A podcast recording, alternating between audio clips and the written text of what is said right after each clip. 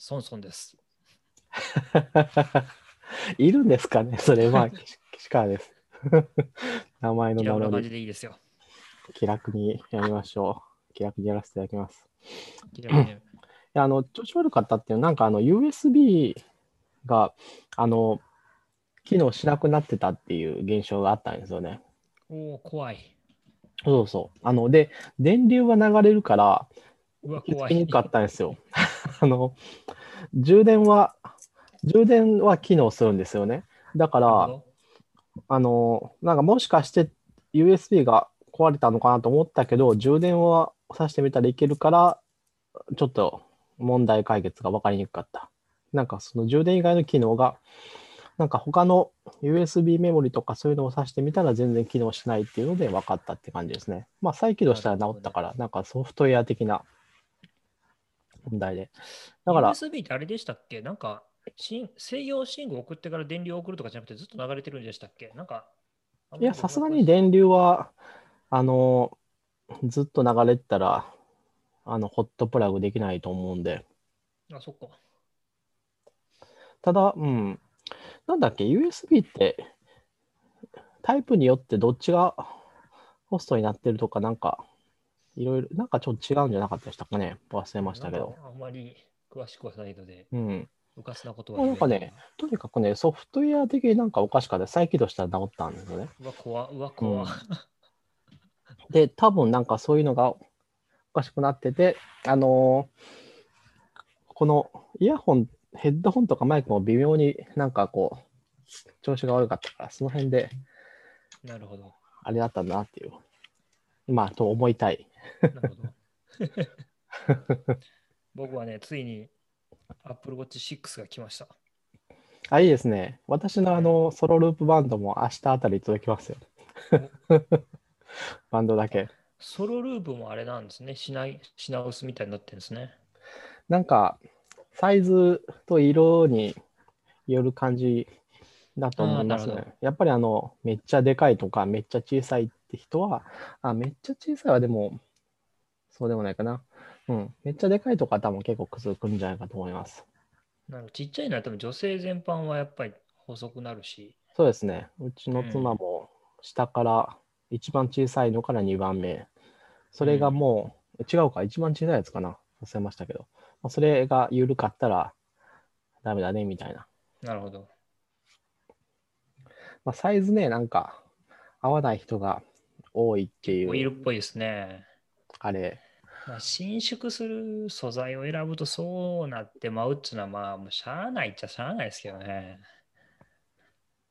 まあまあ、ああいうサイズを、なんていうか、服をこう、まあ特にあの、うん例えばズボンとか、あの別に大体そんな勘で買わないじゃん。し、勘で買ったら大体そうなるわけだから、まあまあ、うん、そういう結果は まあるかそうなるよねっていうね。まあ、ただねそう、なるよねって。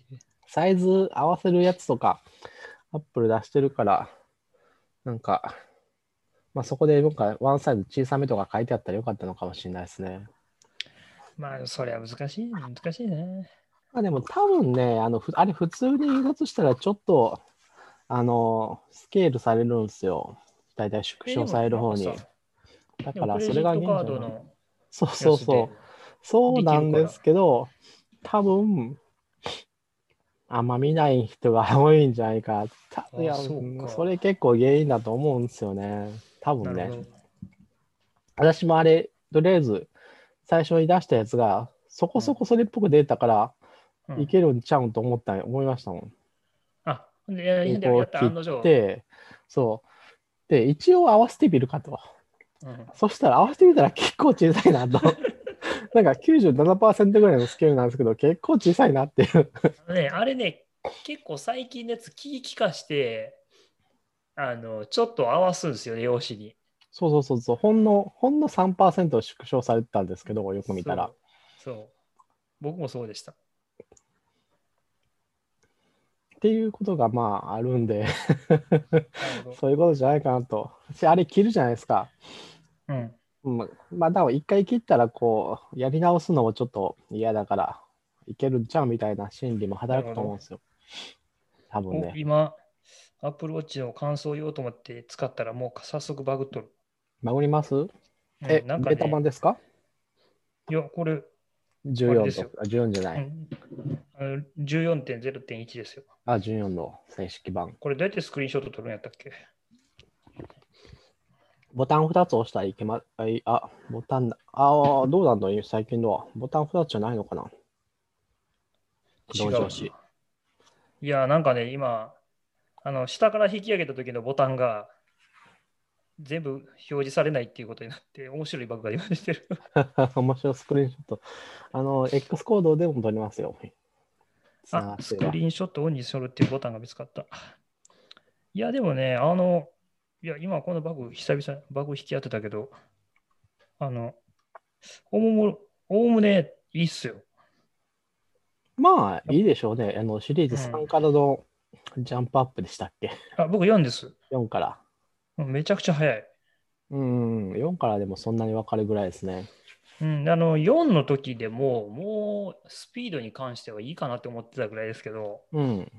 めちゃくちゃ速いですね。もう、何の、あれもないないですわ。あの、不満もないですわ、今のとこ不ろ。満もない。すごい。うん、で私の全体的にすごいキビキビしてる。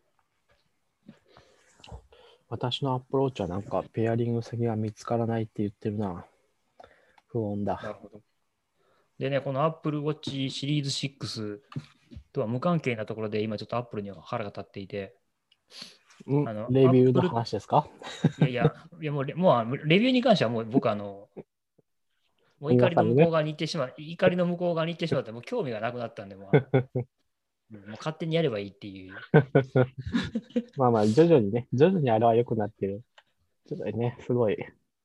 そうそうね、何の話かっていうとね、Apple トレードインで古古いああ、Apple 下取りのやつですね。はい。やろうとしたら、なんか3、4回書類をアップロードし直せってメールが来て、あ、そうなんですね。うん、でその度ごとにアップロードし直したら、4回目で、なんかもうお前はダメだみたいなメールが来て、お、もうなんかダメですって言われて、一方的にはか、アップルの融通のキャユーズのンセルされて。利かないやつが、そんなところにあ残ってたんですね。でも明日アップルを、アップルストア行こうかな。明日まあちょっと出社するんで、そこまで。CBI に行こうかなと思う。フリマアプリとかで売った方が楽なんじゃないですか？いや、でもなんかアップルの方が、あれじゃないですか？いいって聞きますけど。買い取り金額。うん。どうなんでしょうね。うんフリマアプリか、メルカリか？トレードイン使ったことがなくてわかんないんですけど、大体残してるから。まあでも確かに時計はいいかもしれないですね。売ってしまってもね。もうあんま使い道ないんで、うん。開発用としても、なんていうか、開発用っていうか、検証用としてもそんなにっていう感じですからね、あんまりウォッチは。うん。あ、でも結構メルカリで売れとんな。まあ楽なのは、楽なのは どっちかっていうと難しいところですけどね、やっぱり。うんなんかメルカリはでもそんだけ書類を振り直すっていうんだったら、だいぶうん。電子的ですけどね。何なんですか、その、こっち身分証明的なやつですか？そうです、そうです。それ何回送っても、なんか名前と何やらが一致しないだの、なんだのかんだのごちゃごちゃ言われて、それはなんかあれですね、そういう、ななんか、あのもう、それ通らないやつなんでしょうね。何か違うんでしょうね、登録されてるやつと、厳格に見ると、みたいな。多分なんかね、あの、読み方とか、その辺の、わかんない、些細なところが。そう、多分ね、引っかかっちゃってるパターンな気がするんですよねう。ん。住所読み方、なんか、そうそう、そういう、特殊な感じとか、うん、そういうパターンのやつ。じゃないかな、わかんないですね。まあ、うん大変なんですね。そう。まあ一応アップロードだけでいいのか。でもまあ写真に撮ったりするわけですね。わかんないけど、免許証とか。うん、まあまあ、そんなん、まあ、うち、なんかスキャナーあるから、もうスキャナーでバッてやって撮って、それはそんなに手間でもなんでもないんですけど、まあ、数分で終わるレベルなんですけど、ちょっともうね、なんだこれっていう。で、しかもなんかこれ言わないんですよ、その、な何があかんかったか。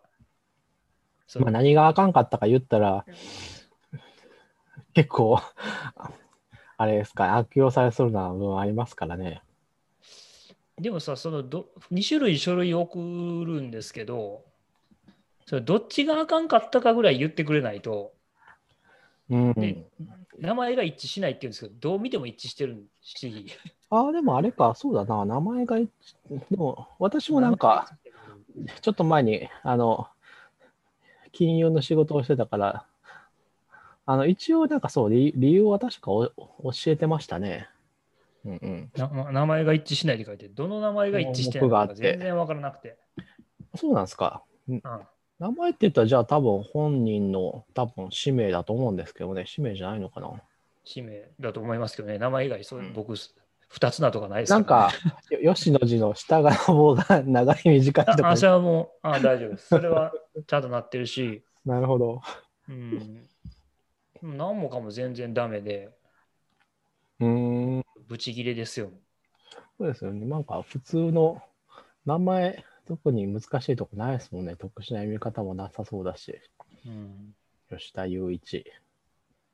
ないっすよね。うん、じゃあまだ下取りできずということで。そう、それで下取りできなくてもうぶち、そしたらなんかやっぱりちょっとネットで調べたら、結構そこで引っかかってる人が、うーん。うん、なんかやっぱりだから認識されなくてもう積んじゃったとか、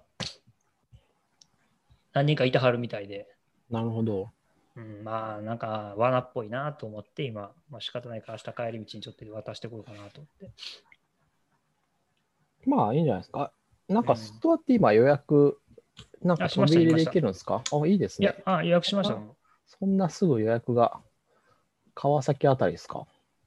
いや、渋谷ですよ。渋谷。オフィス渋谷なんで。ああ、そうかそうか、そっちの方に近い方ってことですね。うん結構でも今までなんしなんか僕基本しあの予約していってますけど予約ししていくとまあ割とまだマシというか 予約してたら全然違いますよ。あの、私もバッテリーを直すために、この間、行きましたけど、あ、マスク必要っすよ。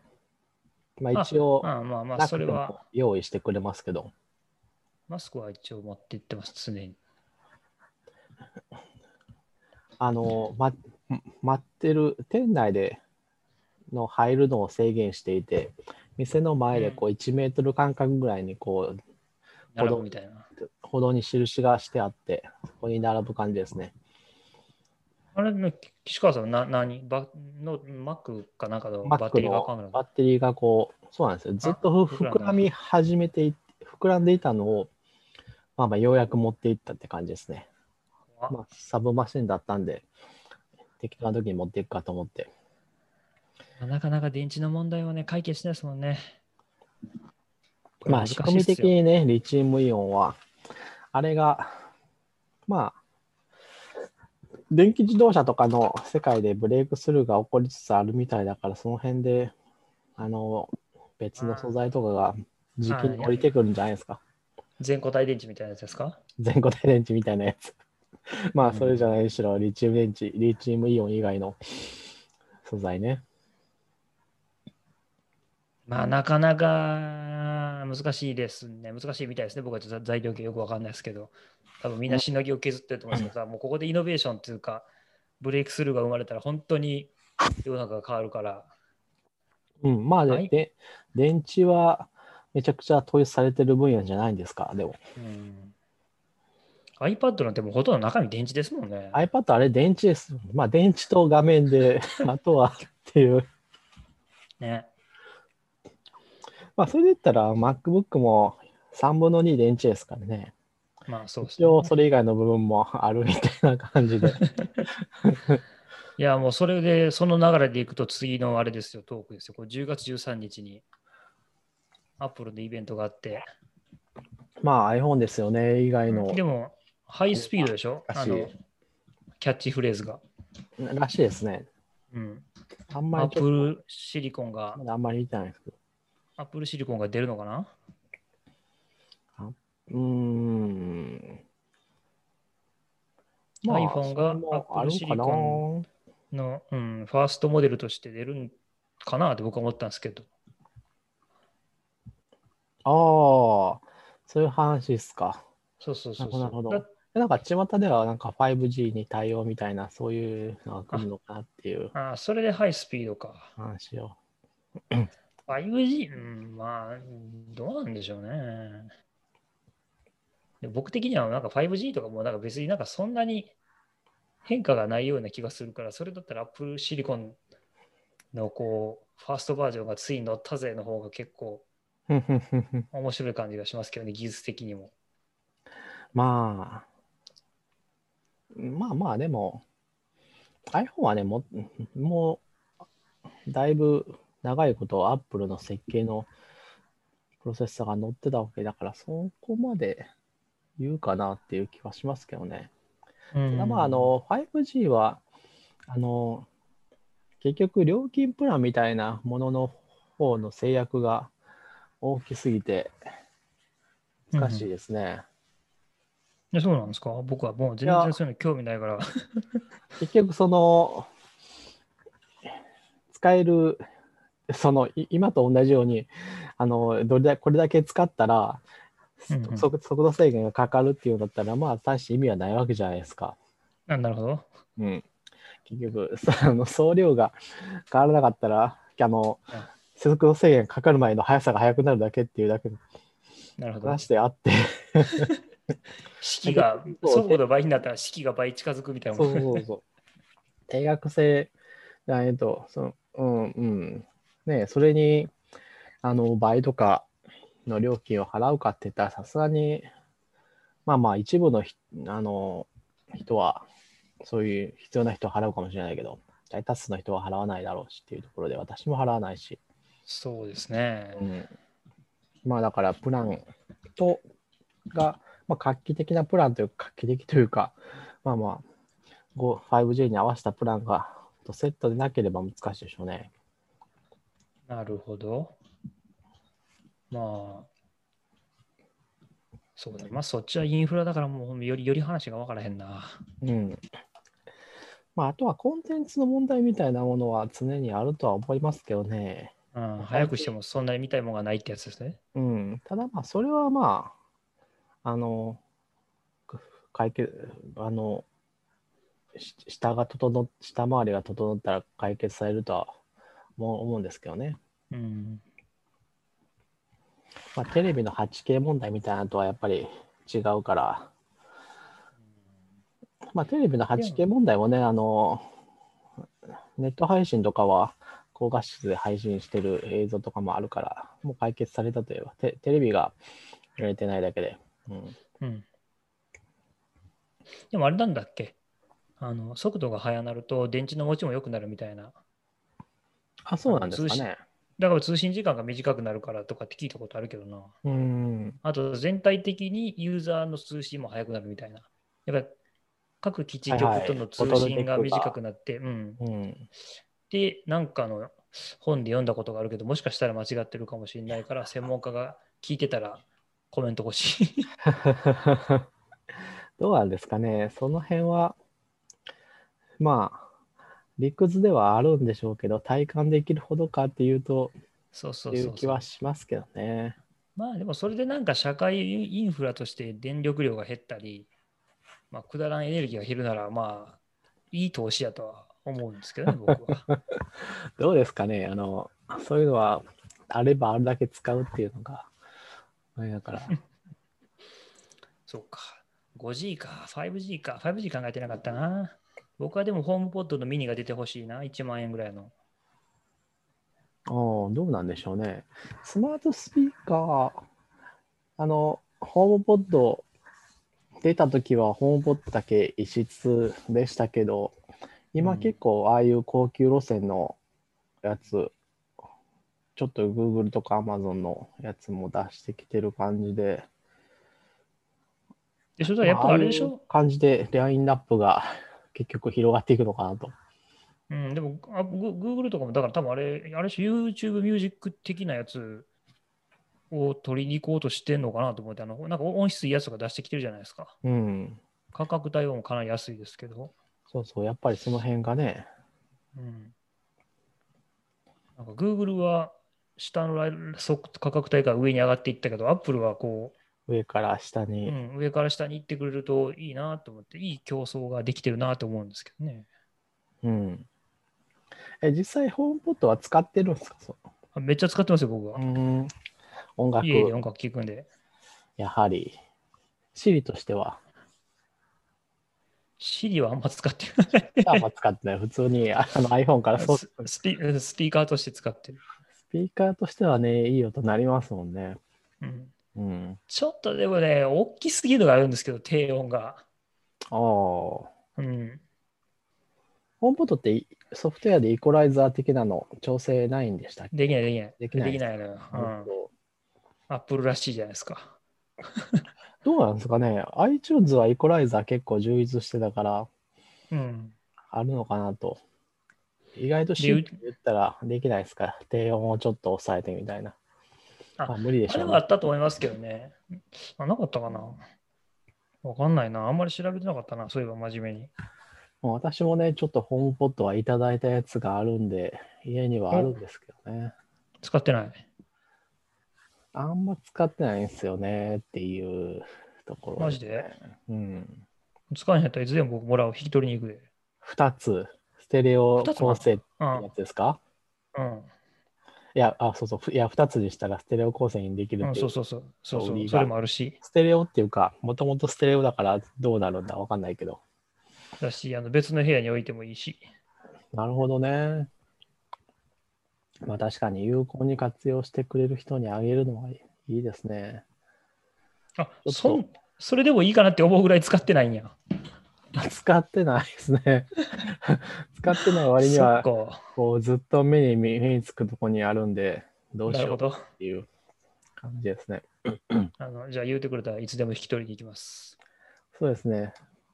うん、それに来てくれるんだったら全然いつでもっていうあれですね。もうこれはあの ISDC でいただいたやつなんで、これをこう背負って自転車で家まで帰るっていうのがこうめちゃくちゃしんどかったなという思い出があります。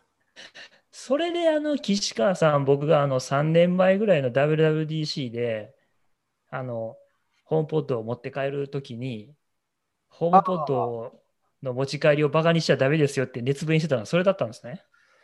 それだったかなそれが、もしかしたら時期がわかんない。その前か後かわかんないですけど、まあ、ホームポットが重いっていうのはもう本当に知ってたんで、うん、そうん、それより前にこう、日本で発売される前にこう、米国からこう、買ってる人が何人かいて、うん、あの飛行機帰りの飛行機の時のスーツケースがもう、ほとんどホームボットでいろいろ物を捨てたみたいな話も聞いたんで、お土産を、そう、ホームボットお土産のしたら服はとりあえず捨てたみたいなこと言ってたんで、誰かそこまで いや、まあでも、あの、エアポッツ買って、エアポッツじゃない、ホームポット買って、スーツケースに入らないとか、さすがにないないから、まあ、なんとかして入れて持って帰るでしょって感じじゃないですか。まあ、そうですね。そっか。で、私、あれを型にかけて、自転車で持って帰ったって大変ですよ。ちょっと危ないしね、自転車の場合、重心崩れちゃうし、重いと。そう、危ないから、そう、横にならない、後ろにこう固定できるようにこう、なんとかしてやるっていうのが、まあなんか頭で、頭にかけるっていう方法だったんですけど、頭にかけてたんだったかな。ちょ最終的にどうやったか忘れたんですけど、まあ、とにかく腰に、腰に乗せて、こう、まあ、この、後ろから車でもし追いかけてたら何やってんねやろこいつって後ろドライバー思ってるでしょう、ね、いやみんな思ってたと思いますよ。うん。いやそう僕はあのあれなんですよほらあのいいあの音楽ドラムとかのエレドラとかにつないでるスピーカーにもあの昔買ったエアマックステーションをつないでてあの同時に鳴らせるんですよ。あの AirPlay 2に対応してる最後のモデルだったんで。へえ。そうすると、こう、ホームポッドと AirPod から元が聞こえてきて、こう、家中から音が上がってる、同じ音楽が流れてるみたいな感じになるんですよ。へえ。結構それが好きでよくやってる。すごいですね。へえ。ホームオーディオ。まあ、後ろにね、でかいドラムセットありますしね。うん。それっぽい。まあ結構ね、そういう意味で僕は気に入ってるんで、じゃあいつか予定組んで取りに行きます。うん。そうしてください。それの方が良さそう。結局、うちは、いや、なんだかんだで、スマートスピーカー、いや、私、あの、使わないことは、だいぶ分かってたんで、うん、うちにスマートスピーカーは、なんていうか、積極的に全然買わなかったんですけど、うんうん、なんだかんだ言って、あの、Google とかも無料で配ってるから、あるんですよね。その Google ホームミニは、今反応したけど、あの寝室とリビングに一つずつ結局あるし、はいはいはい、一つは普通に無料キャンペーンで、一つは YouTube プレミアムに入ってたもらえるってやつで。うん、なるほど、なるほど。まあ一応それに合わせてね、あの、照明をコントロールできたりとかセットアップしたんですけど、うん、まあ、あれ結局、私の場合は iPhone からやる方が楽なんで、うん、iPhone から結局それを呼び出してますね、音声からじゃなくて。なるほど。僕はね、はい、テレビの付け、消したりつけたりぐらいしか使ってない。テレビの付け消しこそ、あの、難しくないですか？あの、まあ、いいか。ついてるのが分かればいけんのか。いや、なんていうか、うん、あれト、トグルだから、自動化になかなか合わないよねっていうところありますね。そうだけど、大体テレビの電源オンとオフって、ああ、そうなんですね。うん、私の場合は、なんかこう、ゲームとかをやってそのままみたいなことが多くて、うん、まあ、あの、画面は暗くなってるんですけど、ああ、わかるわかるわかる。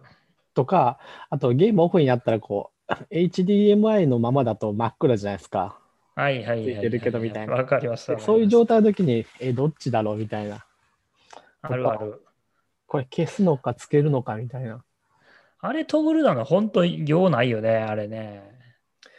いや、なんていうか、今となってはって感じですね。うん、昔、リモコン時代で言うと、さすがにこう電源 オンとオフで2つボタンがあるっていうのはないじゃないですか。うん。だから、まあ、トグルだろうとは思うんですけど。そう、でもね、僕ちょっとそれがあって、家、このほら、引っ越した時に新しいテレビを買うて、はい、あのシャープのやつ買うて、Google ホームに対応って書いてたんですよね。へえ。で、連携させて Google ホームでつけつけたり消したりできるようにしたんですけど、はい。あのサードパーティーの赤外線リモコンを Google ホームでコントロールするやつの方が使いやすい。ね、なるほどね。わかります、わ、かります。最低の出来栄えなんですよ、これは。もう本当に。この家電、もうメーカー名言うたろかよぐらい見て言うてもシャープですけどね、もう。えー、だから最初から言ってた。お前、お前言ってたっけ？最初から言ってましたね。本当ね、あのね、なんかね、もうこれ作った人、一回も Google ホーム触ったことないやろなっていうぐらいのもう仕様。まあ、それはあり得る話ですね。あの、うん。まあまあ、さすがに作っ、最終的に作った人は触ったことあるんだろうけど、うん。まあ、なんやかんやってそういう風になってしまったっていうところある。いや、テレビなんかね、ソフトウェアに今期待しちゃダメなんですよ。もう、あの、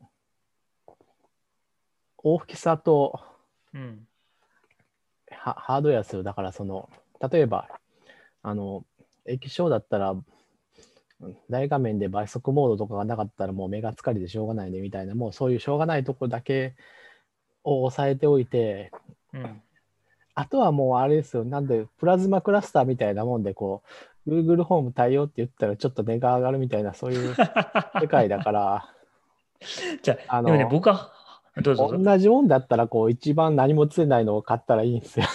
じゃあ、いや、ほなんかついてないってついてないけど、一応 Google TV を買ったじゃあ、あと Android TV を買ったんですよ。はいはいはい、なるほどね。Android TV なのに、えじゃあ、悪いのはそっち？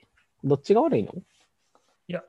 あれですよ、シャープが悪いんですよ。ああ、なるほどね。やっぱ作ってるのはうんだし、うん、だし、グ Android TV の仕様がいいけてないのもあるんかもしれないですけど、これなんなんこれっていう、このなんか四角い赤外線出してくれる箱の方が使いやすいってどういうことやねんっていうので、もうめっちゃ腹立って、しかもわざわざそのシャープのアカウントまで作って、なんか登録するのはうまくできませんって書いてたから、わざわざやったのに。死ぬほど使いにくいっていう。まあやっぱりでもね、それやっぱ単機能のハードウェアとか作る方が、そりゃいいものができるから、やっぱりこうテレビに入れていい感じに作るっていうのは結構至難の技だと思いますよ。っていうのをまあうまく多分、シャープもシャープはできない。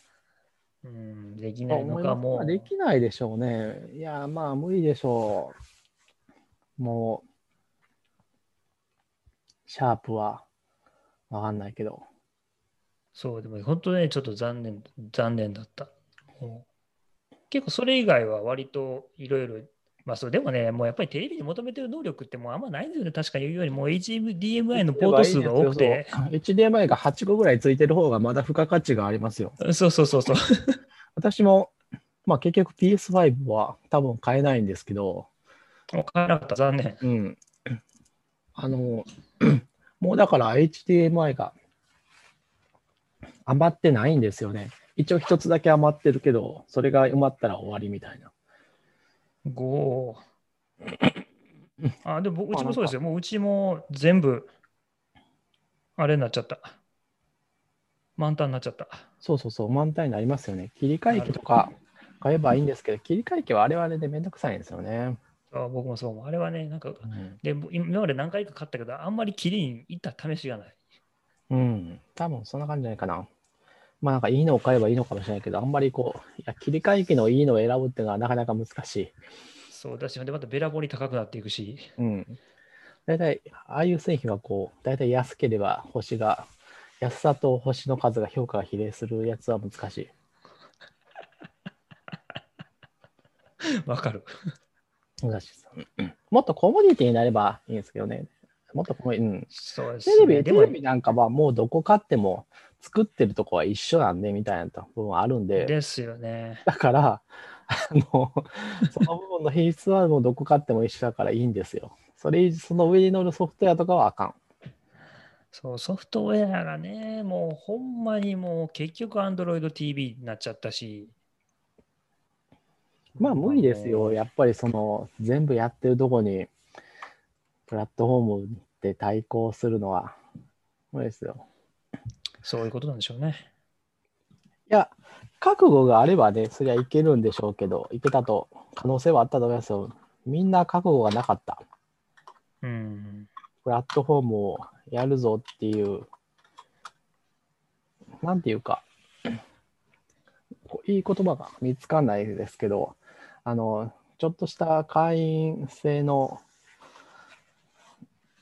なんか EC, EC サイトの会員登録ぐらいにみんな、なんか登録してもらったら広告が送れるとかさ、そういうぐらいにしから外に出なかったから、うんはいはい。うん、だからみん、うん、こう、さっさとサービスの終了も結構ししちゃうし、まうん。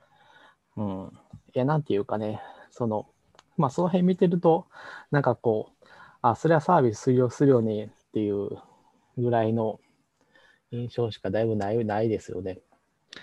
初めからもう、まあ3年ぐらい経ったら終了するんだろうなみたいな感じでやってて。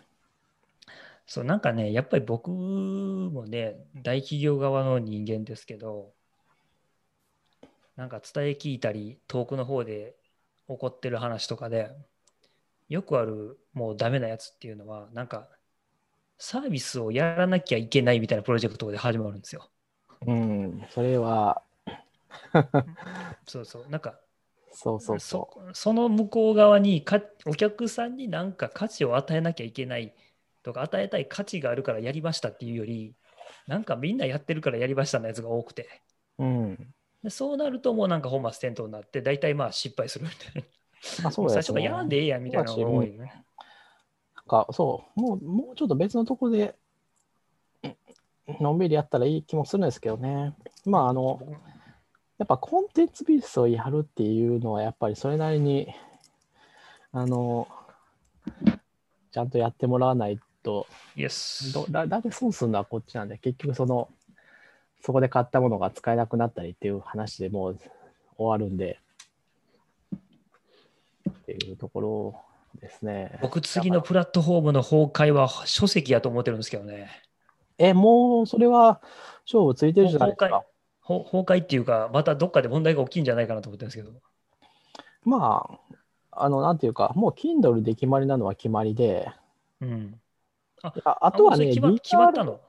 もう Kindle 以外ないなないですよ。他のところはもうないかないよな。時間の問題ですよ。で、だからこれはもう結構、5年前か3年前か忘れたけど、前、正式にこのポッドキャストやった時に何回も言ってる話ですけど、言ってましたよね。さっき言いましたね。DRM フリーみをやってくるところがあれば、まあ、ワンチャンスありますね。ああ、そそういうことね。もうそれしかないですよ。あの、コンテンツと、あの、なんていうか、ああその思い出した。UI っていうのをこう分ける。うんうん、うん。そこの、の間ね、もうそれでね、腹立つことがあってね、あの、研究中か仕事で使う学術系の本を買おはい。うと思って、はい。で電子書籍しかなくて、うん。で検索してパッとついたやつ、EPUB って書いてあって、はいはいあ、。これこれこういうのこういうのと思って、PDF だと思って信じ込んでたんですよ。まあまあ、わかりますよ。うん、で、僕、いわゆるスプリンガーって結構有名なはい。アカデミック系のパブリッシャーがいて、論文誌とかも結構そこが出すんですけど、はいそことかも、一応あの、なんていうんですかね、プリントアウトしたらこう後ろにあの透かしが入っててあ、そういうタイプの。はい出ちゃうんですけど、ね PDF はもう本当にどれでも見れるみたいな PDF でパスワードもかかってないみたいなやつなはいんですはい。よ。で、はい僕はアカデミック系はそれやと思って信じ込んでたんですよ。はい。でそれ買って、なんかダウンロードしたら、なんか謎の拡張子がついてて、おっとと思って、これはやばいやつじゃないのかと思って調べたら、あの、Kindle とか使ってる、あの、あるじゃないですか、あのパブリッシング系のファイル。はい。え、そっち？あれのね、暗号版だったんですよ。そっち？うんなるほど。で、しかもその企画は、その僕が買ったベンダーっていうか、そのパブリッシャーが独自に改造して作った企画で、うーん。もう何やってもニッチもサッチもいかなくて、はいはい。珍しいですね。うん。もう絶対俺と、もう、D、自分のいあのホストファイル書き換えてそこのドメインだけつなげるのやめようかな思いが腹立って、本当ひどいんですよ。なんか、プリントアウトとかもしようにも、10枚以上はあの5分待たないとできないみたいな。あ、それはひどいですね。それはひどいな。何この、なんか20年前の、15年前の日本が作ったみたいな、この企画みたいな。もうちょっとね、ひどい目にあってそう、デジタルパブリッシング系は最近、こんな時代にこんなことまだやってるんやと思って。うん、そんな感じですね。そうでも、岸川さんが絶対そうですよね。もう PDF とか、まあ、そういうファイル形式に落としてやる。そうですね。まあ、うんうん。いや、唯一対抗できるのはそこと、まあ、それにつながるんですけど、結局、こう、自由、真に自由なプラットフォームですよ。結局、Kindle と Apple は、そこは全然ダメなんで、あれはプラットフォームたる、もうこれもずっと言ってるあれですけどね、プラットフォームたる資格を満たしてないんで、まあそうですね。まあまあ、国の法律を守るっていうのは、まあ、ある、100歩譲っていいとして、まあ、それをね、やっぱりこうんう、うん、マーケットのコントロールのために振るっていうのはダメで、やっぱりこう、すべてを認めていく。っていう、そういうのがあれば、ゾーニングとかね、だからこの国の法律を守るっていうのも一番下あって、その上にもうゾーニングは必要だと思いますね。で、それ以上のことをしてはならない。そね、年齢？そうそう、年齢だったり、はいはいはいあ、コンテンあツ、ね。の、そうそう、暴力表現だってその他で、まあ、あの、区区分を分けるのは、やけど、これは取り扱わないとか、これはあの規約に違反してるから流通させないっていうのは、まあ、ありえないですよねと。うん、もうありえないですね。もう今、現実に起こってますよね、な結構。そうそうそう。アマゾンとかでは。うん、あれはちょっと僕もいただけないと思いますね。うん、突破できるところがあるとって感じですね。そう、ね、まあ、それをやるにはそれなりの胆力が必要だからとは思うんですけど、ねうん、まあでもあれもほとんど、まあ、検閲に近いから、そう、僕はね、ちょっといただけないというか、考え直してほしいんですけどね、なんかすごいそのゾーニングを厳しくするっていうのは賛成なんですけど、うん、まあ、そういう本を買う人は、なんかドライバーズライセンスとかないと買えないとかでもいいと思いますよ。本人認証をもっと確実にするとか。うん。うん、いや、まあ、とはいえ、あの、少なくともフィクションの話であればね、別にそんな問題はない不要だと私は思ってますけどね。僕はフィクションでなくても、やっぱりそれは、それを報道するとか、事実として残すという、やっぱり本には、本というかジャーナリズムというか、にはあるので、うん。うん。ただまあ、うん、おっしゃるようにゾーニングはいると思います。そういうの見たくない人は世の中にたくさんいるし。うん。うんそう。やっぱりね、ちょっとね、その辺はね。まあなんか、いや、一番だからいいのは、こう、いや、それはもう、これは人間の問題で不可能なんですけど、今は。まあ結局、その、属性をつけておいて、こっち側がコントロールできるようになってるっていうのが、まあ一番いいんですけどね。うん、あの、まあ、そういうふうになってるところはほとんどないから、まあ一部、うん、どっちかっていうと、まあ、いや、なんていうか、逆、逆というか、あんまりこう、まあ、例えば、あの、もうちょっと趣味性の強いサイトとかはね、この、趣味が違うのが出てくると、もう、うん、なんていうか、その時点で、あの、サイトを解約してしまうぐらい、ね、ある意味同族嫌悪みたいなものがあるので、そういうのはこうきちんとこう自分の見たいものっていうのを登録して、あの、近しいけどちょっと違うみたいなのが絶対出てこないようになってたりしますよね。ちょちょっとよくわかる。例えばアイドルとか、あと漫画とかゲームみたいなやつの、で、同人活動みたいなやつは、あれはすごい、こう、ジャンルが先鋭化しているというとちょっと語弊があるけど、そんな感じでこう好きなものものは、このキャラクターのここみたいな、そういう、すごい深いけど狭い範囲があるんですよ。で、そこから、なんか言いたいことわかる？ちょっと離れると、アイドルって、アイドルとかもそうですけど、こう、このグループのこのメンバーなんですけど、こじゃあこの人も好きでしょみたいな感じで来たら、それは違うんだよみたいな感じになるわけじゃないですか。なるほど、なるほど。なるほどだからこのグループのこのメンバーで興味があるとしたら、あじゃあこのメンバーのこのコンテンツ興味ありますよねみたいなとこに話持っていかすると、もう終わりみたいなのがあるんで、もう絶対にそういうことが起こらないようになってる、設計されてる？うん。ほんま？いや、だって、その、全然違うのを持ってくるのは逆にですよ。そういう、なんかこう、ちょっと近いけど、セレンティピティみたいなね。うん。ちょっと、なんかこっち側が、あ、じゃあ、これ好きってことはこっちも好きなんでしょみたいな、こう、にわか知識で持っていくみたいな。ああ、分かった分かった。絶対に受け入れられない。そういう中途半端な、中途半端なサデッションは命取りのやつなんですよ。あ、分かった分かった。なんかその、あ、分かった。その、まあ、ちょっとこういうのすると、これも語弊があるかもしれない。そのアイドル好きな人に、そうそうそうあのアイドルも好きなんだったら、この子も好きなんでしょみたいな言い方すると、そうそうそう。てめえみたいな感じだ。そうそうそう、一緒にするな。なるほど。めんどくせえ。まあでもそれは何でも。でもまあだから自分がちゃんとあればできる話なんですよ。でもそれに切れるのはなんか僕はマニアっていうかオタクというかあのフリークとしては失格な気がしますけどね。それあ素人さんが言うたはるわぐらいの感想感想を持たないと。あそういう意味で言うと、それはそうですね。それはあの岸 岸川さんに iPhone とまあ MacBook Air も MacBook も一緒でしょ？みたいなこと言ったら、岸川さんが何よみたいなことは言わないじゃないですか。まあそんなもんですよみたいな感じ まあそうですね。そうそうそう。うん、だから岸川さんがその全然知らない人に、X コードもビジュアルスタジオコードもまあコードやし、似たようなもんでしょ？みたいなこと言ったら、うん、ちょっと違うけどって言うでしょ？でもそこでお前、ID と呼ばれてるけど、ID じゃない X コードとビジュアルスタジオコードのお前、真髄教えてやるみたいな切り方せえへんやん。まあ、しないですね。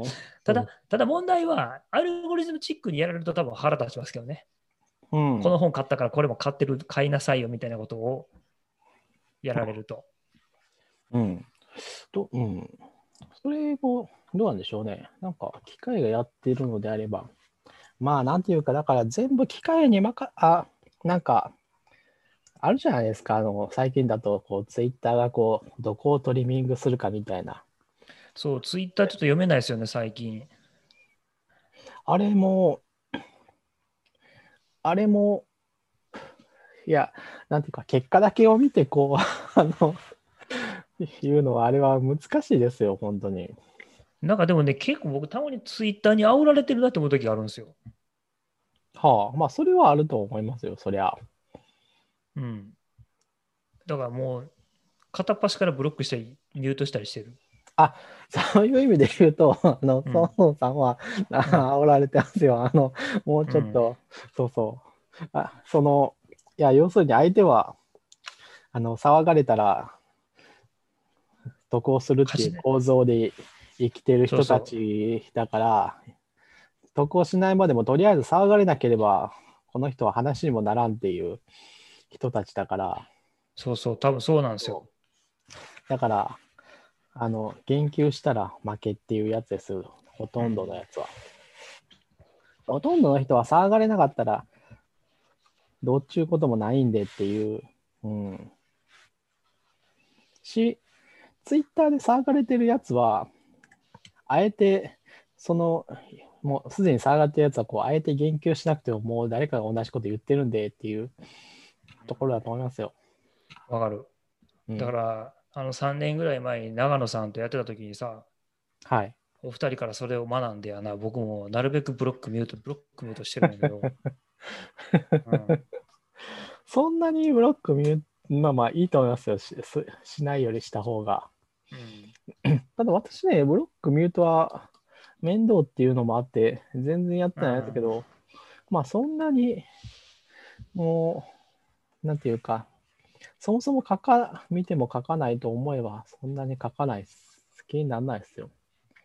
まあ、一つね、あの、広告がね、で、やっぱりこう、うん、広告はちょいちょい興味ない押してますね。あ広告はもう僕、ガシガシ押しますね。うん。広告は結構ひどくて、うん。うん。ひどいんすよ。R25 とかが流れてくるともう。ああ、わかるわかる。なんかね、ほ他の YouTube とか、あ、忘れましたけど、Twitter 以外というと、ごめん、あ、Facebook か。YouTube と Facebook は、うん、あの、ピンポイントに、ピンポイントというかもう具体的に、あの、覗けるんですよ。なんか、うん、同じ感覚で興味ないっていうのを押したら、えっと、もうこの広告をずっと表示しないしようにしますかみたいな感じで出てきて、うん、だからもう、うん、R25 が嫌だったら R25 興味ないす。ると、もう絶対に R25 出ないようにできるんですよね。ただ、うん、Twitter は今のところ、多分属性的なものでしか興味ない押せなくて、まあ、また出てくるのかなという感じで。なるほど。そうそうそう。そうですね。もうね、ほんとね、そう、とにかくツイッターとかはね、コントロールしないとね、メディアに煽られてるなっていう、こ の煽りられたくない。まあ、こういう言い方はあれですけど、まあでも40にもなって煽られるのはいいのか悪いのかみたいな。あそういうこと言うな。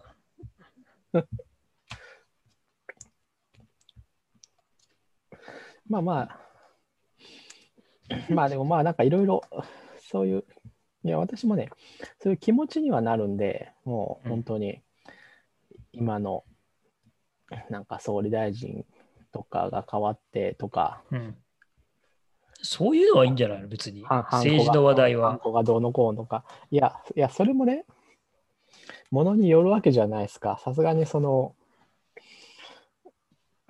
それは、まあ、なんていうか、それは、なんだろ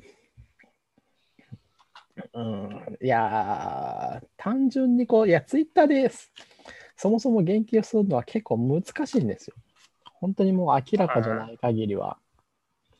うん。まあ、いや、まあ全体で言うと、うん今の総理大臣とか、あの与党は、ちょっといらんことを、いらんところに口を出しすぎだなというのはあるんですけど、うんうん、それをこう個別にこう言及していくのは難しい。うんまあね、それは専門家じゃないしね、わ細かいところまで追っかけられないですからね。うん、まあでも、でそれをこうみんなが個別にやっていくと、最終的にはこう何もできあの結局ポピュリズムになるだけみたいなオチはあるわけじゃないですか。それな、でもな、それを言い始めるとな、議論ができひんくなるから、だからツイッターで議論はできないんですよ、そもそも。まあでもツイッターは僕はあんまり議論する気はないんだけどね。うん、うんこれは、だって、まあ、ある種の、うん2ちゃんみたいなもんですよ、僕からすれば。まあ、うん、一緒だと思いますよ。一緒だと思いますけどね。あ、そういう意味で言うと、2チャンネルのノリでやる分には、だから、あ、なんかそれは面白いですね。2チャンネルだと思えば、あれはあり、全然あり、うん。どんどんどんどん、あの、燃え上がって、だって炎上速、炎上速報じゃない、あれなんて言うんでしたっけ？あの、今めっちゃスレが伸びててっていう、ニュース速報、あ、えあ、えっとあの、なんか、いや、園さんも、なんか実装してた勢い、勢いか。勢い、勢い。そうそう。勢い、勢い。もう、まあなんていうか、それが花って言ったら今時はちょっと問題はいろいろあるんですけど、まあそれが、まああれですよね。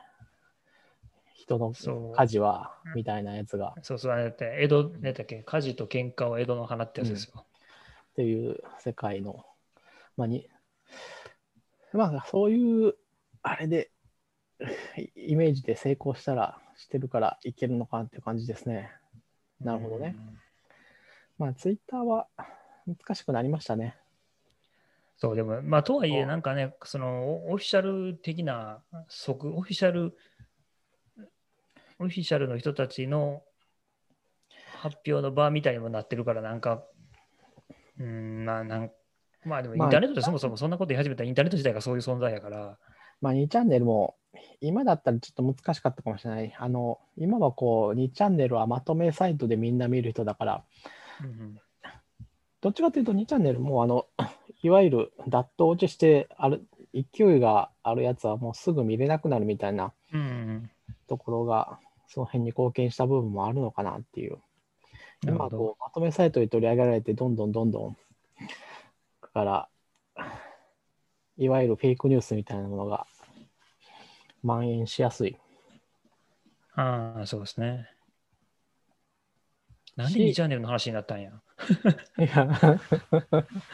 ツイッターの2チャンネルね。もう2チャンネル言っても分からない人多いですから。多分分からんすよ。多分みんな知らないですよ、そんなの。は、まだハム足とか言言わない、言えば通じるかみたいな。ああ、そのな、辺で見てそういうのなるほど。まあ、いろいろ雑談が。もう財を成した人もいるから、悪くはないんでしょうけどね。うん。まあ、新しいあのキュレーションの走りみたいな感じですよね。コンテンツまとめ。いや、まとめはね、もうあれは末期ですよ、末期。あれ、マッキーか？うん。いや、ま、もう、うん、そういや、なんていうか、昔の個人、そういう本というのはあがあって、個人でやってて、そううん個人のこうノウハウがまだ通用してた時代のノウハウっていうか、うん個人のそのキュレーションね、そのうん。2チャンネルからこう、2チャンネルどっちかっていうと、あの、面白くないネタの方がはるかに、まあ、つい、どこでもそうか。まあ、その中から面白いのをこうピックアップしてくるっていうのが、あれで、今はもうまとめサイトはもう、なんていうか、ああ、そういうことね。流れに、あのソフトウェアのこう、ウィザードみたいなのをこうただただ従ってやっていくだけでいいはいはいはいはい、はい。もうあ、そこまで遡る？キーワードをさっと拾ってみたいな。はいはいうん、あそこまで遡るなら、そうですね、もう末期ですね。うん。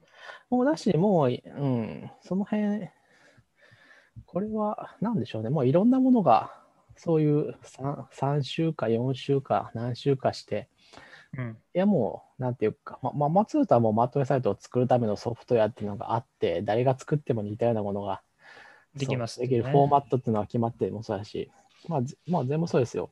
で、うん、プログラミングスクールみたいなのもそうですよ。こう、もうフォーマットがあって、多分あの、あれ、サイトを作るためのソフトウェアとかももう多分普及してると思うんですよ。だから誰が作っても似たようなプログラミングスクールのサイトが出来上がって、プログラミングスクールも今何情報商材化してるの？え、あんなもう末期も末期の、あれでしょ。多分あれに手を出し、あの、やる方で手を出してもそういうほど儲からないあ、そう。え、だ、うん。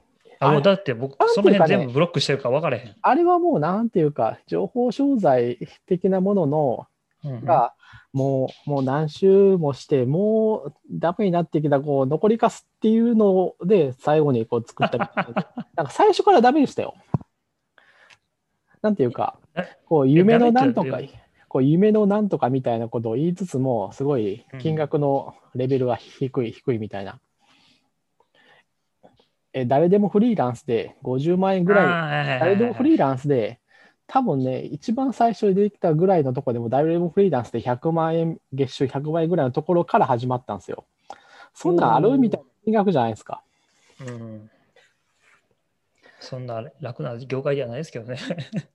いやいや、なんか、月収100万なんて全然楽でも何でもないないですよみたいな、うん、あの取りに足らない金額じゃないですかみたいなところから始まってどんどんどんどん落ちていって、うん、なんかこう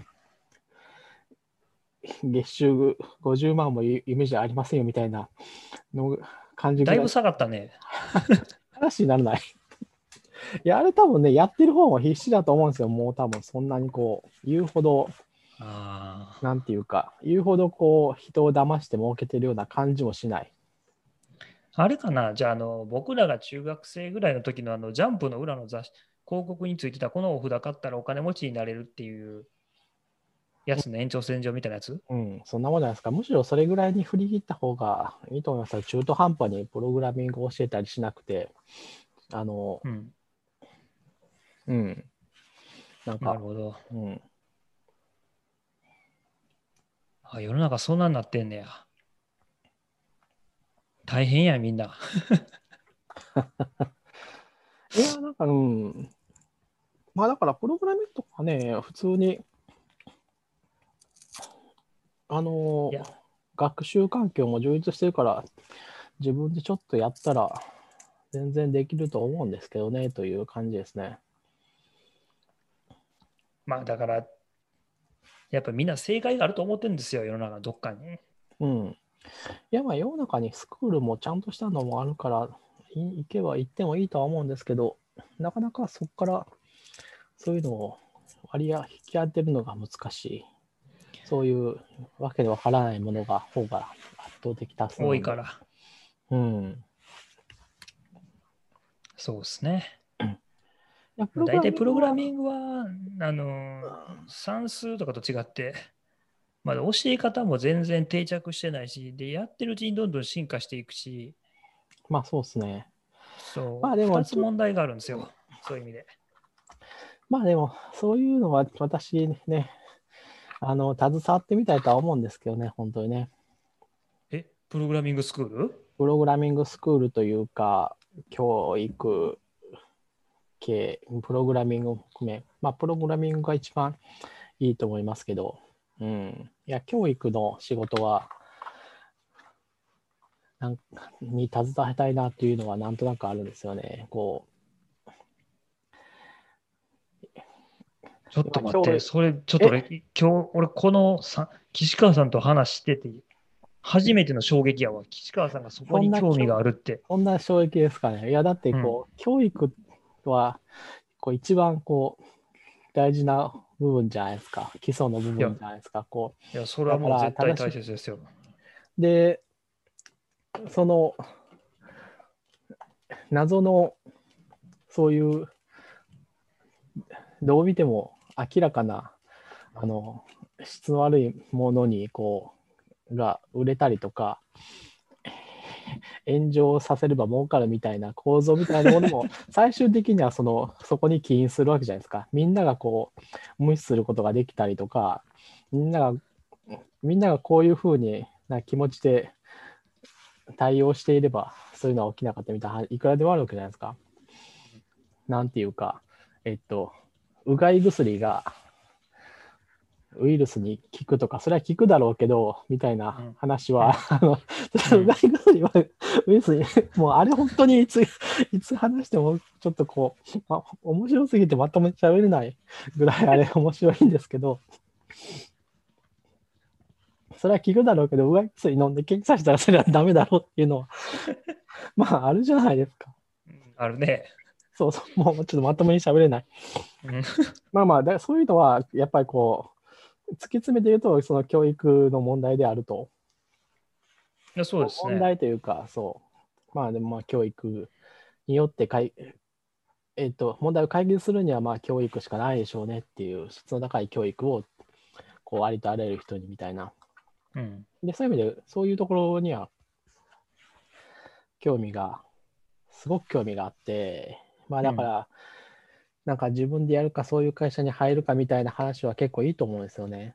で、今のところはどっちもないんで、文科省、どうなんでしょうね。多いな。やっぱこうビジネスによってしかやっぱ変わらないんじゃないですかっていうのはあるんで、まあそうですね。国家システムだともう100年、200年のレベルですね。いや正直ね、行政は本当何もしなくていいんですよ。規制さえしなければっていう私は考えなんで。えうんまあなんていうか、例えばそういう、うん。まあだから、うん、官僚役人っていう選択肢もなくはないですけどね、なんかね。ちょっと言ってもいいなとは思っている。システムはねなんかこう、ちゃんとしたグランドデザインの書ける人がいる前提で、そういうとチームで。うんめっちゃびっくりやわ。岸川さんからそんな、じゃあやりましょうよ、明日から岸 iOS の有名ハッカー、岸川が教えるプログラミングサイト、月収200万も夢じゃないでいいじゃないですか。参加作になってしまった。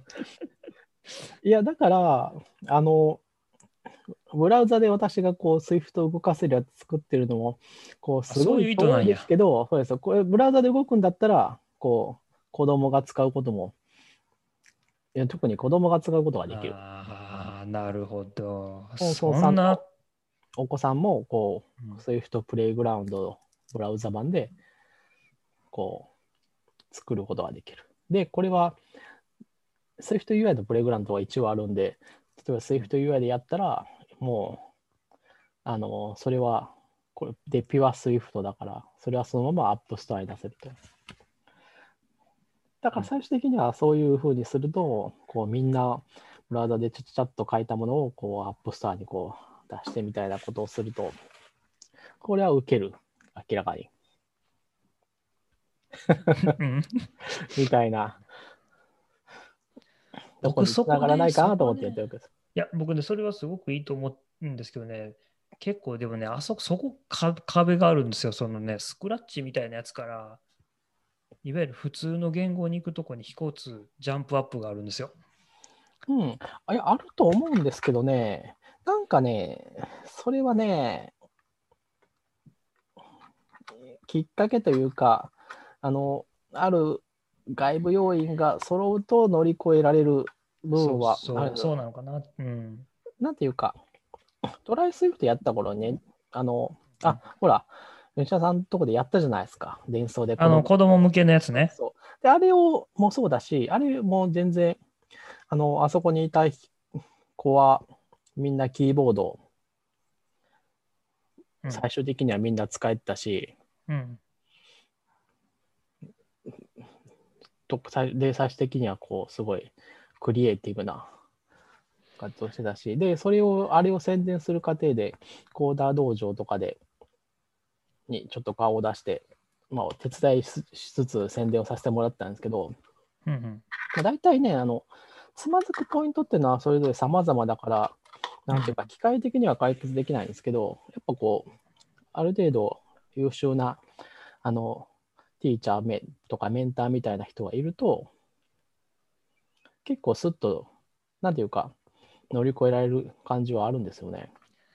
本当にすごいきっかけで、キーボードの配置がわからんとか、アルファベット習ってないとか、あと、うん、あとは、ね、う。うんん、分かれば、あとはもうゲームをやってるみたいな感じで、勝手にどんどんどんどん。なんていうか、ゲームと違って、そういう道が整えられてないっていうのはあるんですけど、そう、でもね、やっあのね、あのうちの息子とかは、あのプレイグラウンド、スイフトプレイグラウンドの、うん、あのほら、ジェム集めるやつあるじゃないですか。はい。あのけ血体な生き物を動かしてええ、いくやつ動かして、そあれとかはね、もうね、ほぼ大体やりよるんですよ。う。うん、でもやっぱりね、あれね、つ続かないんです。あのああっから先にやっぱ行かないんですよ。そのまあ、そこからはね、なんかこう、自分で作りたいとか、そうそこがね、うん難しくて、まあ、あでれはそうですね、なんか、なんか作れるみたいな感じでそんなにしてくれないからね。そうそう。で、スクラッチは、うん。そういう意味では、ああれ、でもまあ逆に言うとスクラッチでいいっちゃいいんですけど、やっぱり if とかもわかるし、スクラッチやれば for とか、ホワイルとか、まあ、スクラッチあれ言っても、あの、なんていうか、それっぽくなってるだけで、あれ、プログラミングを普通に記述してると、本質的には変わんないですかね。変わんないあれは本質的にそんなに簡単にはなってないかうん、ら、うん。えそうけどやっぱりねそういう意味でいいと思う。そう。なんだけど、やっぱり僕としては、やっぱりそのテキストでちゃんとやるっていうところをやないつかこう、やってほしいなと思っていて、まあ、今面白くなかったらやらなくていいんだけど、まあうん、でもね、やっぱりスクラッチがね、よくできすぎてて、逆にその、えっとね、なんていうかな、ライフサイクルっていうんですかね、その、はいはい。いや、全然いいと思いますよ。スクラッチで、うん、いや、スクラッチもほら、いわゆる、なんていうか、こうプログラミング言語はこうぜ基本的には全部同じことができるわけだから、うんスクラッチにこうシステム IO があるかとか、こうシステムコールが呼べるか 呼べないから、そこはもう、いやだからそういうこと以外はできるわけだから、スクラッチで行くとこまで行くみたいなのもありだと思いますよ。そう、でもね、お父さんがね、うん僕がね、スクラッチあんまり苦手なんですよ。まあ、そこは我慢して一緒に頑張る。やったらいいんじゃないですかね。いや、で、多分こう、で、やる人は、こう、スクラッチですごい、こう、1年ぐらいかけた、いや、なんていうか、マインクラフトですごい、こう、プログラミング的なことをする人も世の中にいるじゃないですか。います、います。マイマインクラフトだってあの、あれ完全だから、チューリング完全だから。そうそう、それと一緒で、結局、その、そういうやつを、こう、例えば Swift で書いたら、あの、ジェネリックで、ジェネックスで一発みたいなやつも、こう、それをすべてのオーバーラル的なものをこう、書くあというんことを、まあ、するのは全然いいと思うんですよね。で、その過程で、なんかこれ、れは、さすがにこう500個ブブロックを置いたけど、これはおかしいんじゃないかっていう気づく時がまあ来ると思うんですよね。それを待てばいいんじゃないかと。いやいや、でそれがね、あった卒んですプログラ。マーにならないんであれば、別にそれは問題ない。いや、でもあったんですよ。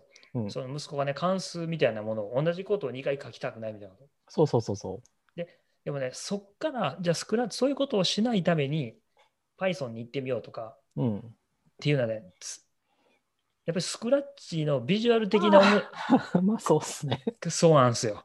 やっぱね。Python とかね、やっぱね、武骨すぎるんですよ、やっぱりそういうとこが。うん。そう。そこがね、なんかね、次、ジャンプアップうまくできるのが、また今後出てきてくれると、世のまあ中良くなるんだけどなっていう。エディターだね、やっぱりちゃんとしたエディター、ちゃんとそういう風に向いた開発環境っていうのはまだなく、Swift のあのエディターはよく、まだよくできる方ですよね、フォー文とかが。最初はあの iPad でやるとすごく便利ですよ。あのそうそうそう、iPad でそう、うんやる分とかがあるから。で、うん。やっぱああいうふうにこう我々は書かないからないんですけど、やっぱりああいうふうに考えたり書けるっていう環境があって、こう、Python も言ってもこう、Python でも何でもいいですけど、スッと絵が出たり動くっていうのもないから、別にまあ絵が出たり動いたり音は鳴ったりしなくてもいいけど、スッとフィードバックがあるっていうのは必要で、でちょっと前で言うと、例えば、あの、Enchant.js っていう JS のゲームを作るライブラリがあって、あね、あれはそう結構よくできていて、例えばコーダー道場で、うん、ゲームを的なものを、うん、スクラッチからちょっとステップアップして、ちょっとゲームみたいなものを作りたいと。まあ、スクラッチも作るけど、うん、もうちょっとシューティングゲームだったりとか、画面がスクロールするとか、うんうん、まあまあ、そういうのを作りたい向きの子には、エンチャント JS が案内されてましたね。今は分かんないですけど、もっといいのがあるかもしれない。えー、だって、もう UEI なくなっちゃったでしょ。まあでも、あれはオープンソースもだし、まあ、そうなんだ。うん、結構、あの、なんていうか、その時点、今は分かんないですけど、その時点でも結構作ったゲームとかを上げてる人はいっぱいいたから、すごいな。多分なくなることあると思うんですよ、使われる人がそれだけいれば。なるほど。うん。で、今だったら、例えば Unity とかは候補になるんですけど、ちょっと難しすぎる、まだ。うん。Unity はね、難しい。Unity も実はね、あの、あの学生用のフリーエディションと図書館に実はあの Unity 一回試させてみようと思って。あの子供で始める Unity みたいなんですけどね。はい、やっぱね、難しすぎる。うん。あれはね、やっぱ難しすぎる。そう。やっぱりあの、ちょっと 3D が出てくると、この 3D 系のソフトはこうどうしてもそもそもが難しいんで、表層も今のところ難しくなってしまうんですよね。そうだからね、やっぱりもうね、思い切ってね、テクスチャーなしにして、もうプリミティブは4種類ぐらいにしてとか、あでもそれぐらいいかないと、もう、あとサーフェスはもう色しかないとか、やっぱりそれぐらいしないとね、もうね、ありとあらゆる概念がね、新しすぎて、うん、そうそうそう。もう挫折して終わりましたね、息子が。いや無理だと思う。あれは難しい。あれは難しい。あのね、相相当ね、あの、熱意がないと、あの、前へ行くの結構難しいなと思います。やっぱ反射って何とか、うん、なんでこんな変なことになるのとか、色はなんで3つからできてんのみたいな、こうなんかもうなんか全てのことに対する疑問が何も解消されないままいっちゃうともうどっかでもうおかしくなる。だってメニューもいっぱいあるし、項目が。うん、あれやっぱりちょっとね、子供にはね、ちょっとね、初見殺しすぎますね。そうなんだね。うん、だから、多分そういうのはあるんでしょうね。そういう まあ、例えばそういうビジネスはとてもいいですね。うん。そこはね、僕はすごい確かにね、いいいしい、いいですね。うん、私、僕はやっぱり岸川さんがそこに興味があるっていうのはもうめっちゃびっくりやわ。もう今日、今日はもう岸川校長にしようかな、今回のポッドキャストのタイトル。まあな、な、そこは何でもいいですけど、まあ、そういう意味でね。まあ、だから、うん、行行政も、行政も、まあ、なくはない。なくはないけど、うん。まあ、でも、もらえないですよ。お金はもらえないし、全然多分自由は効かないし。そう。いや、お金はね、もう別に何とにもなるんであれなんですけど、マジで？やっぱりこう自由が。な なんとでもはならないですけど、でもまあ、どっちやねん。なんとでもってやるとなんかもうすごい、あの、無限にあるみたいな印象があるけど、無限にはないけど。うん、あ、でもうちは息子がぼちぼちかな。あの、ぼちぼちだったか来年やったかなさ、あの、なんかあの、タブレット的なやつを配ってどうのこうのみたいな。うん。が小学校で始まるみたいな。なるほど。まともなタブレットだといいですね。そうなんですよね。まずはそこ、ね、まずはそこ、まあ、それもね、あの、なんだろう。別に行政に罪はないんだけど、そこに関して言うと。ね、そこでね、二昔前の品番のやつをね、大量に廃棄、廃棄代わりに売りつけるベンダーがいるってことだけが悪魔っていうだけのことなんですけどね。そうなんですよ。そういう、その、もう在庫とか、なんていうか、その売れないものを作ってしまったのは、100%売れないものを作ったお前らが悪いんだから、在庫を抱えて、そのまま潰れて、潰れたらいいのにと思うんですけどね。なんで、ね、その在庫を売ろうとしてしまうのか。あとね、それで両親が痛まないのかが僕にはちょっとすごく思います。まあまあ、個々人の両親はまあ痛むんでしょうけど、まあちょっとね、経営者は振り切れてるんで、痛まないんでしょうけど、まあなんかビジネスの仕組みに組み込まれると人間はそういうのを意識しなくて済むっていう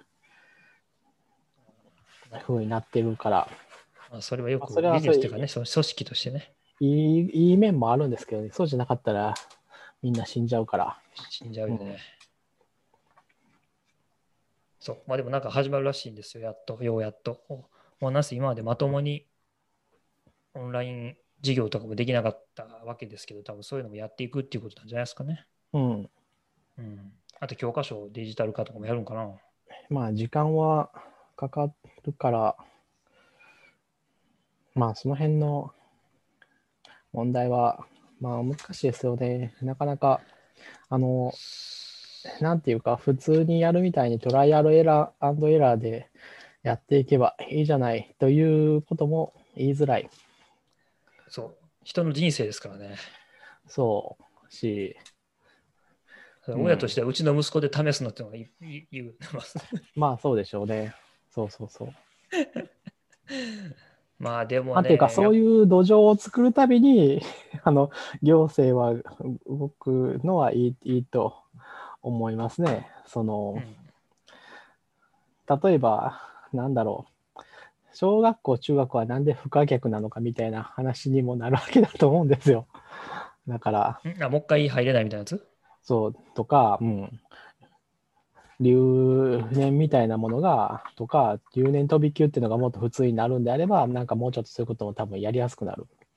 全然こう、こう限られた時間で何かしなければ、みたいなものから多分解放されるだけでも、そういうトライアルエンドレとか、コークの仕組みとかね。うんうん、まあでもそれはちょっとね、ある程度の学校が淘汰されてしまうから、短期的には難しくなるから、それもできないんですけど、結局は。あ、でもね、コークはね、もうだいぶ変わってるよ、僕らの時代から。あ、そうなんですか。もう別にここしか行けないみたいな話もそんな大にな阪とかは、確かもう来年とかからは全学区だったはず、僕のいてた大阪とかは。まあそうっすよね。もで、神奈川は、神奈川県も確か全学区だったはずう。25年ぐらい前の話ですからね。もう多分ね、少子化で、うん。多分学区ごとの人口の多分ばらつきに耐えられないのかなとかちょっと思うのは、そんなに僕調べてないし、勉強してないから、ちょっとなんでそういう行政の動きになってるかって分かってないですけど、でもそうすると逆に、あの、やっぱ人気のあるところに偏るんじゃないですか。選べるわけではない。選べるってことですよね。当然選べますよ、当然選べますよ。じゃあやっぱり、足りなくなってんじゃないですか、だから、ーん、各学校に。だからその上位層がもう薄くなってきて、学区ごとの。なるほど。かなとか、そういう、そういうなんかそういうその人人口のバランスがおかしになってきてるから、そういう取り組みをしてるのかなと僕はうんうん。思ってました。まあなんかね、減ってるなら減ってるでね、やっぱこう、先生をいどう一層増やして、あのー、5人から10人ぐらいのね、学級にしてやっていくのができたらいいんじゃないかなと思うんですけどね。そうでもね、学校の先生はもう一番みんななりたくない職業になっちゃったから、給与の面とかシステムの面とか、そう。ほんま自分が子供が学校行くようになったら、本当ね、もうシステムがそこかしこがおかしすぎて、これは参ったなって、先生責めてもしゃあないし、そうなんですよね。そこはね、あれはもうなんていうか改善が働かないシステムになっていて、先生はそういう権力はないから、そうなんですよ。そういうせ権力とか裁量がないから、結局、もうし決めたことしかできない仕組みになっていて、うん、それが変わらないことになっているから、そりゃ無理ですよねと。そうそうそう。私学はいいけるんでしたっけ？そういうのって。まあ、ある程度は、うん、できるんじゃないですか。あれもい、いわゆる規制産業みたいなものだから、さすがにね。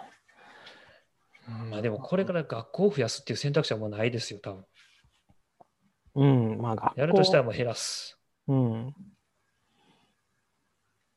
まあ減らすというか、さっき言ったみたいに、やっぱりこう、こう、丁寧で質の高い教育を、ね、いう、結局、減らしつつ、学校も減ったんだったら、あの、そこにかけるお金と人も減らしていいんでしょっていうことになるからね、そうじゃないよっていう。そうね、そう。別に物理的なあの、物理的なコスト、あの、単純なコストは減らしていいと思うんですけど、そうこうその、それの感覚で、あの、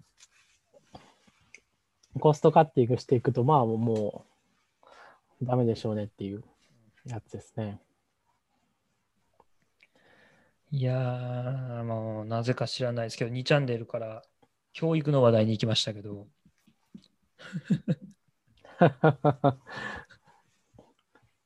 いや、まあそうですね。でもね、あの学学校とか、なんかまあ僕も、なんか、プログラミングのこと書いたりするのは、やっぱり知識をみんなと共有したいというか、知ってほしいみたいな側面が少なからずあるので、うん。まあそういうの、でもまあプログラミングってでも、どうやろう、他の学問に比べると相当その、ソースがあると思うんですけどね。うん、全然。学ぶときに。うん。いや、ありますよ。多分一番。うん、だって建築とか勉強できないでしょ。もうどっから手つけていいか分かんないじゃないですか。応用科学とか生物とか。そうですね。そういう、うん、なんていうか、参入障壁が低いっていうのもあるし、うん、まあ、あの、情報がほとんどオープンで、アクセス、誰でもアクセスできるっていうのもあるんで、そうそうそうそう。うんまあ、基本は全然、あなんていうか、ソフトウェアエンジニアリングという領域はまあ全然それでいいわけなんですけど、結局、うん、まあ100年単位で考えたらその恩恵はこう自然にみんな受けられるようになると思いますけど、やっぱり、まあ、ソフトウェア、あのプログラミング的なものの考え方、やっぱりもう基礎教養必要だと思います。そうしないと、やっぱりこう、損をする。あの、そうですね。プログラミングの知識とあれですね、金金融の知識はやっぱりこう、金融ね、金融はね、ほんまそうですね。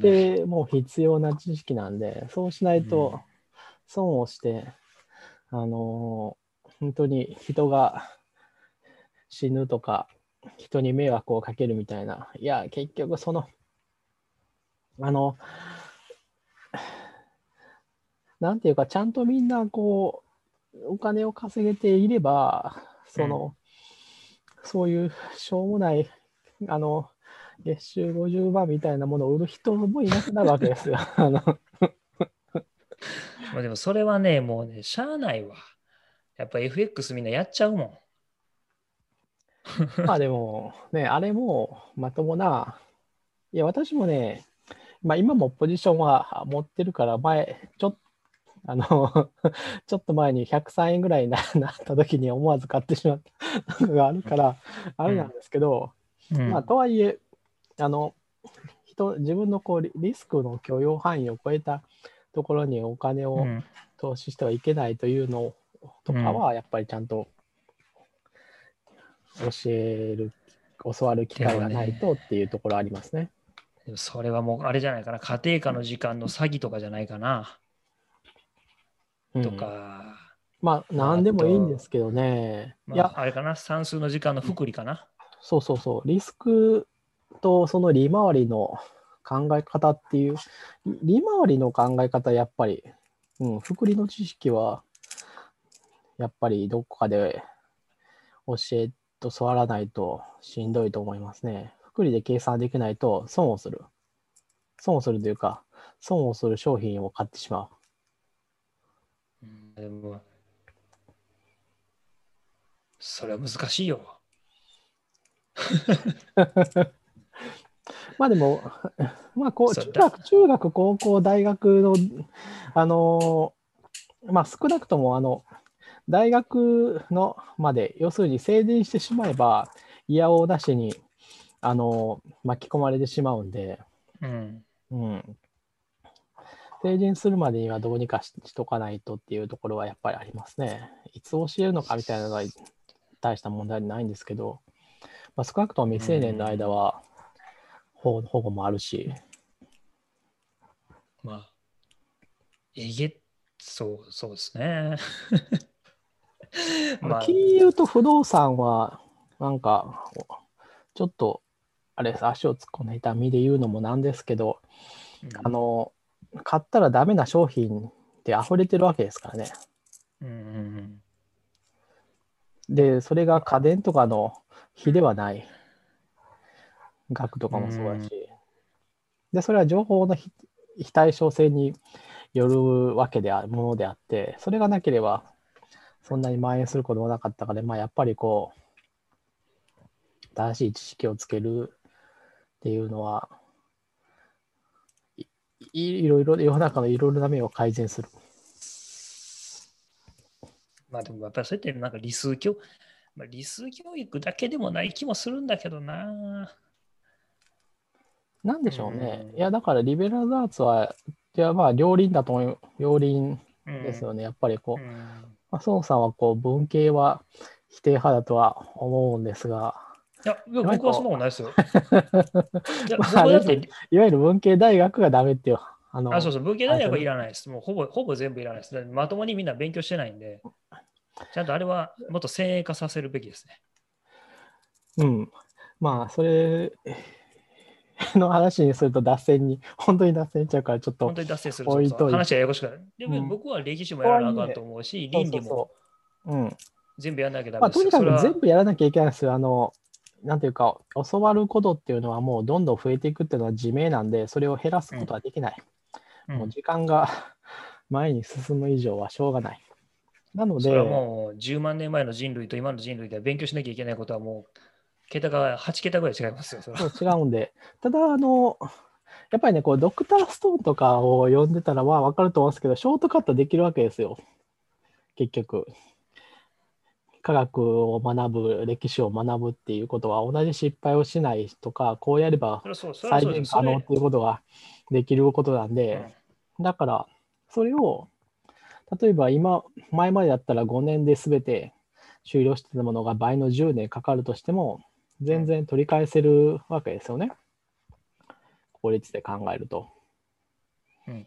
うん、だから、でも今の5年で何の、何の今のは適適当な話です。別に、あの、例えば、小学校が6年で、実は今、小学校の、ね、学ぶ内容を全部やろうとしたら9年とか 10, 10年とか。ああ、そういうことね。で、まあ、例えば小学校10年やるっていうのは、あれだし、まあなんか、例えば、みたいなのはあるけど、まあもしくは、そういう教育の期間を22までじゃなくて26ぐらいまでにするとかはあってもいいのかもしれないけど、うんうん、まあそんな義務教育を増やすのかっていうのはあるけど、まあとにかく。小学校の内容は倍ぐらいに圧縮できるよ。あ、そうですか。圧縮できる人にとっては。まあそうね。いや、だから飛び級とかも全然ありでいいと思うんですけど。そうそう。のべつ幕なしにやっちゃうとこがあるからね、やっぱり。まあ、あとは、そういう意味で言うと、やっぱこう、揃って卒業した気もないとか、揃って進学しなければならないっていうところはだいぶ、あ実情に合わないでしょうね。もう、例えば、うん、教育資源にアクセスできる人はどんどん先に進めるだろうし、まあ、なんていうか、うん、まあ、お金のあるところはみたいな言い方をしてもいいんです、一緒ですけど。もうそうですね、お金ですね。それはもうお金ですね。うん。まあだから、まあ、もしくはだからそれは公教育でやる必要はなくないのかもしれないけど、まあ少なくともまあ。いやでも一番レバレッジ効くのは教育ですよ。あまあ、そうそうそう。だから、あ国家財政っていうか、そうそう国家にとって。そう、レバレッジなんか効くんですよ。いや、それはだって、明治維新の時に、やっぱり僕は大久保利通は一番偉かったと思います。あの小学校を作ったっていうのは、尋常小学校を作ったっていうのは。うん。あので、まあ、すべて農民から怒嫌われたかもしれないですけど、やっぱりあれはものすごい国としてのあの強化になりますよ、国力にとって。まあ、その後むちゃくちゃになりましたけど、まあ、やっぱ、グランドデザインをこう 描ける人がいるとそうなるんじゃん。やっぱり、10年とかのレベルじゃないですかね、その辺の効果を。こそうですね。う、うん。でも国家財政ひっくり返るようなお金かけなきゃいけないですよ。うん。うん。だからまあそれでもい100年とかいと思いますけど200年単位の、こう、まあ、なんていうか、短期的に現実の問題を解決しつつ、100年、200年のビジョンを描ける人間は、今はビジネスをしてるんで、あの、行政にはいないということかな。そうやな。それは確かにそうかもな。まあ、とにかく、だから、その教育はそう、あ、そう、レバレッジが効くっていうのは、うんそう、いいくて、レバレッジが効く分野だから、そういうとこに携わるのはとてもいいと思うんですね、やっぱりね。自分のやったことが、ものすごい変えてきますからね。残る可能性がある。うん。そう。僕はね、そういう意味で教育は僕は一番予算かけるべきだと思うし、図書館なんかは僕無駄でもいいから建てた方がいいと思うし、うん。まあ、学校にプール作るとか、学校に本をもっと買うとか、コンピューター何でもいいから並べるとか、うん。そういうのはもうね、僕は全然無駄金じゃないと思うんですよ。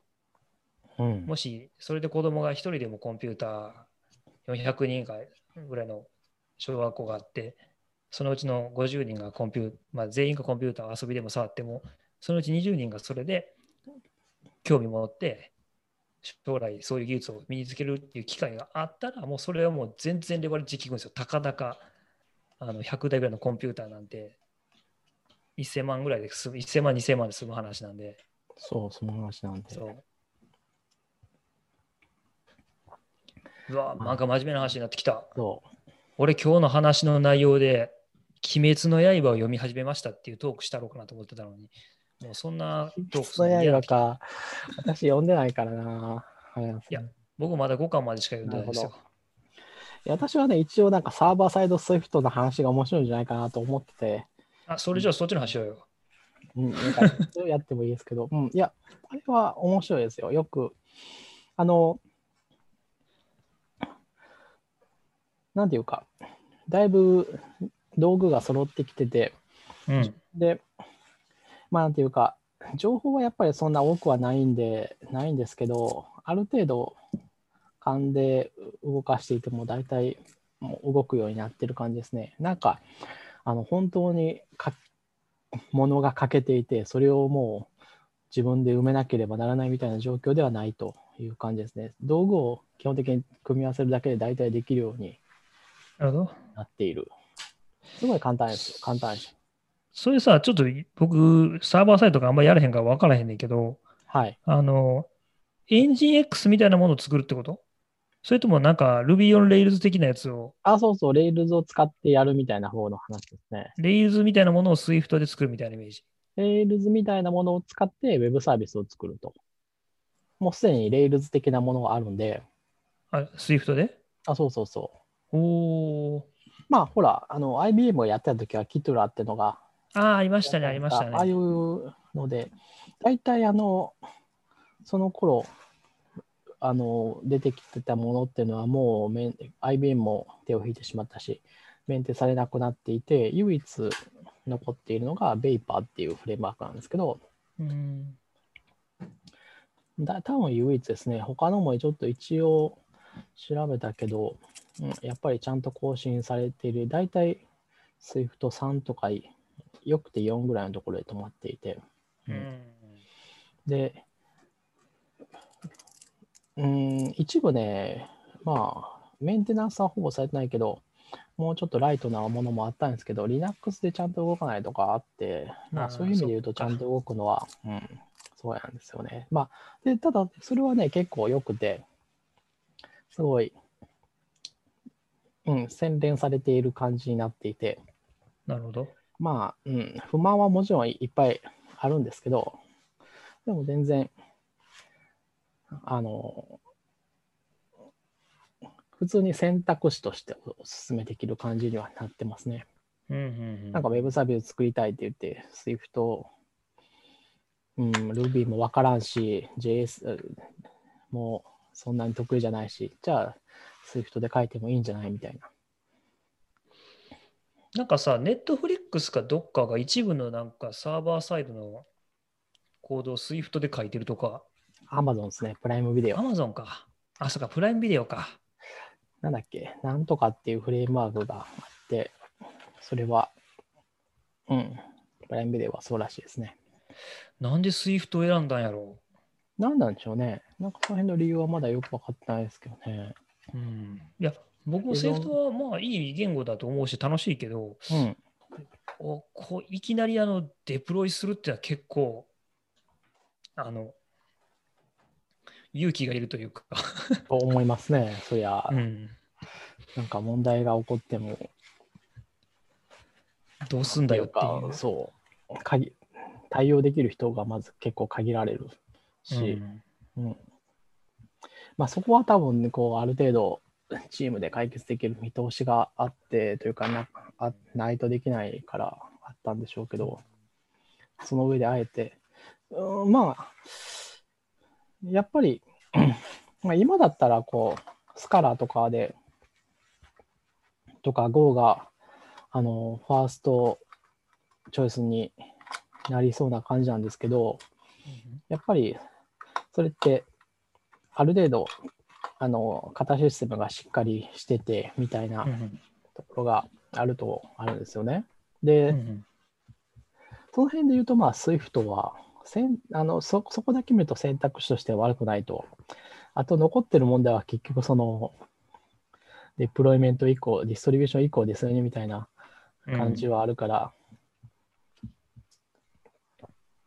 まあ足りないものがあるっていうのは、まあ多分書けば書ける話なんで、書くんでしょうし、うん、かなどうなんでしょうね。ねまあ一応ね、ソース互換性壊れるってことは、まあもうほぼなくなったわけだし、みたいなところはありますしね。うん、まあ、まあそうそうですね。まあ2とか3の頃から比べれば、まあ。まあ環境違いはあるけど、なんか X コードとか Apple、UI キット、IO、Apple のに付き合うよりかは、サーサイドはある意味楽っていうのはあるかもしれないですね。まあそうですね。それはそうですね。うん。純粋に SWIFT と戦えるというか、うん。普通の開発ができるんで、うん、ドッカーで動かし、まあデバッガーとかはやっぱ X コードがあれだから X コードでデバッグできないと辛いけど、あの、動かすのがドッカーですっと動かしてデプロイもそれでできるっていうのは楽ですよ。なるほど。うん、なるほどな。最近はその辺をちょっと書き換えていて、あの、今その作ってた Web で、Web 提供している Swift プレイグラウンド的な Web アプリは、うんうん、結構バックエンドにサーバーサイド Swift を使うようにちょっとずつ変えていて、マジで、すごい。まあ、そうすると、特に私の使ってるの特殊だから、まあ、Swift を実行したりするわけだから、まあ、バックエンド Swift の方が楽なんですよね。ああ、なるほど。それ構成がシンプルになる。ノードで書いてたんですけど、まあ、やっぱり、なんていうか、すごい、バックとフロントを作るのはスッと作れるし、ないやつも全部ライブラリがあるから、早いんですけど、うん、まあそこからプロセス起動して呼び出してみたいなこともする必要がやっぱりあったんで、そこがシンプルになるのはいいですね。なるほど。うん。なるほど。で、まあ、どっかコンテナで収まるようにしたんで、デプロイも簡単になったしっていう感じですね。すげえな。うん、今まで一応、VM をメンテしてたから、やっぱりその辺が面倒だなと思ったんですよね。うん。VM をメンってどういうこと？異質上のってこと？そんな感じのそうデジタルオーシャンなんですけど、結局、うん、マシンにログインして、ん。Swift をインストールして、NGX も入れて、っていうか、なるユーザーから作ってっていう感じなんで、なるほど。うん、まあもう慣れたから、それ、なんか、あるまあさっき言ったあの、スクラッチとかで、ね頑張るみたいなのと一緒で、ななうんうん。慣れると、まあこれでもいいかなっていう感じで、うんうん。慣れるとその作業もまあ全然1時間ぐらいで終わるんで、うんうんあのいいかなって思ったんですけど、まあやっぱりめんどくさいですからね。うん。なるほど。うん。まあ、それは確かにそう考えたら、あの、どっかの方がポンポンでいけるし。そうですね。まあその辺の細かい問題はちょいちょいあります。やっぱりこう、Swift で提供されている Docker、でかいやつとスリムの2種類しかないんですけど、ちょっと、うん、でかいやつはちょっとでかすぎるし、スリムのやつは微妙に足りないみたいな。スリムすぎるって。あそうそうそう、あの、多分 Swift は動くんだろう、なんていうか、基本的な部分は動くんだろうけど、例えば今作ってるやつだと、作ってたやつだと、スリムの方だと、えっと、Z が入ってないから、く起動しないみたいなことがあって、Z? Z ってリブ Z ですね。あの、あ、リブ Z? あ、はいはいはい。ラッシュがね。そうそうそう。あ、リブ Z な、な、な、なないのか。ないんだ。Z ないのかみたいな。で、フルだったら動くんで、でもフルとスリム版だと4倍ぐらい違うんですよね。スリム版だと、なんかイメージが30メガバイト、300メガバイトで収まるんですけど、どあ、もう2うん。1.5フル版だとそうギガみたいな。1.4ギガバイトぐらいになってるんで、おお、まあいいけど、ちょっとデプロイ時間かかりすぎるよねっていう感じになるんで、なるほど。1ギガバイトプルしてくるのはね、とか、転転送料も、あやだな。バカならな。そうそう。そう、VM の方、転送料でお金かかったら嫌だなとか思うし。まあまあ、とかあって、スリムを、うん、ベースイメージスリムにして、Z だけ後から入れるみたいなことしてるんですけど、うん。まあ、そういうのは多分だからまだユースケースがそんなに多くないからかなとか思ったりして、なるほど。うん。そっか。そっか僕、そうだな。僕、一個でもテクニカルな話はあれをしたかったんだけどな。あの、アップルシリコンの先で、先で。うん、あ FPGA とかね、そっちの話をしたかったで、GPU とか。はそう。あの、じゃあ今度しよあ、そうですう。ね。あとね、もう一つね、はい。これね、俺アカウント名しか知らんねんけど、ご本人には一度お会いしてるんですけど、わ若い子なんですけどね。はい。CR、くるくるバーって読むんかな？あ ?CR そうですね。くるくるパーって読みますね。あの人の、うん彼のアカウントは。彼がね、なんかあの、何やったっけ、ポッドキャストやってて、あ、そうなんんですね。うん教えてくれて、ちょっと聞いてたら、わ若い、若い子たちって言っても、まあ若い子やな、若い子たちの話を聞いてて、結構、ああれからこんなこと見考えてるんや、みたいな、うんうんが面白かったんで、そういう話をちょっとしたいなと思うんですけど、そこでちょっと、じゃあ次回にはいす。るか。そうそう、なんか、生存戦略みたいなことをちょっと議論したいみたいなことを、ポッドキャストで言ってて、はあ。じゃあ、若い子はいろいろ考えてんな、みたいな、僕はそんなこと考えたことないなと思って。じゃあ、ちょっと直接話を伺った方がいいんじゃないですか。来ていただいた方が。ちょっと、言っても、れいいねこう、我々はもうその辺に関してリアルな話できないと思うんですよね。こう、さっき言ったみたいに、こう、地道にやればなんとかなりますぐらい以上の話が、多分我々からはもうできないあ、もうなんか、だいぶ時が経っちゃったから。し、うん。我々はもう、今更、いや、もうどうにでもなる、どうにでもなるわけじゃないないですか、もう。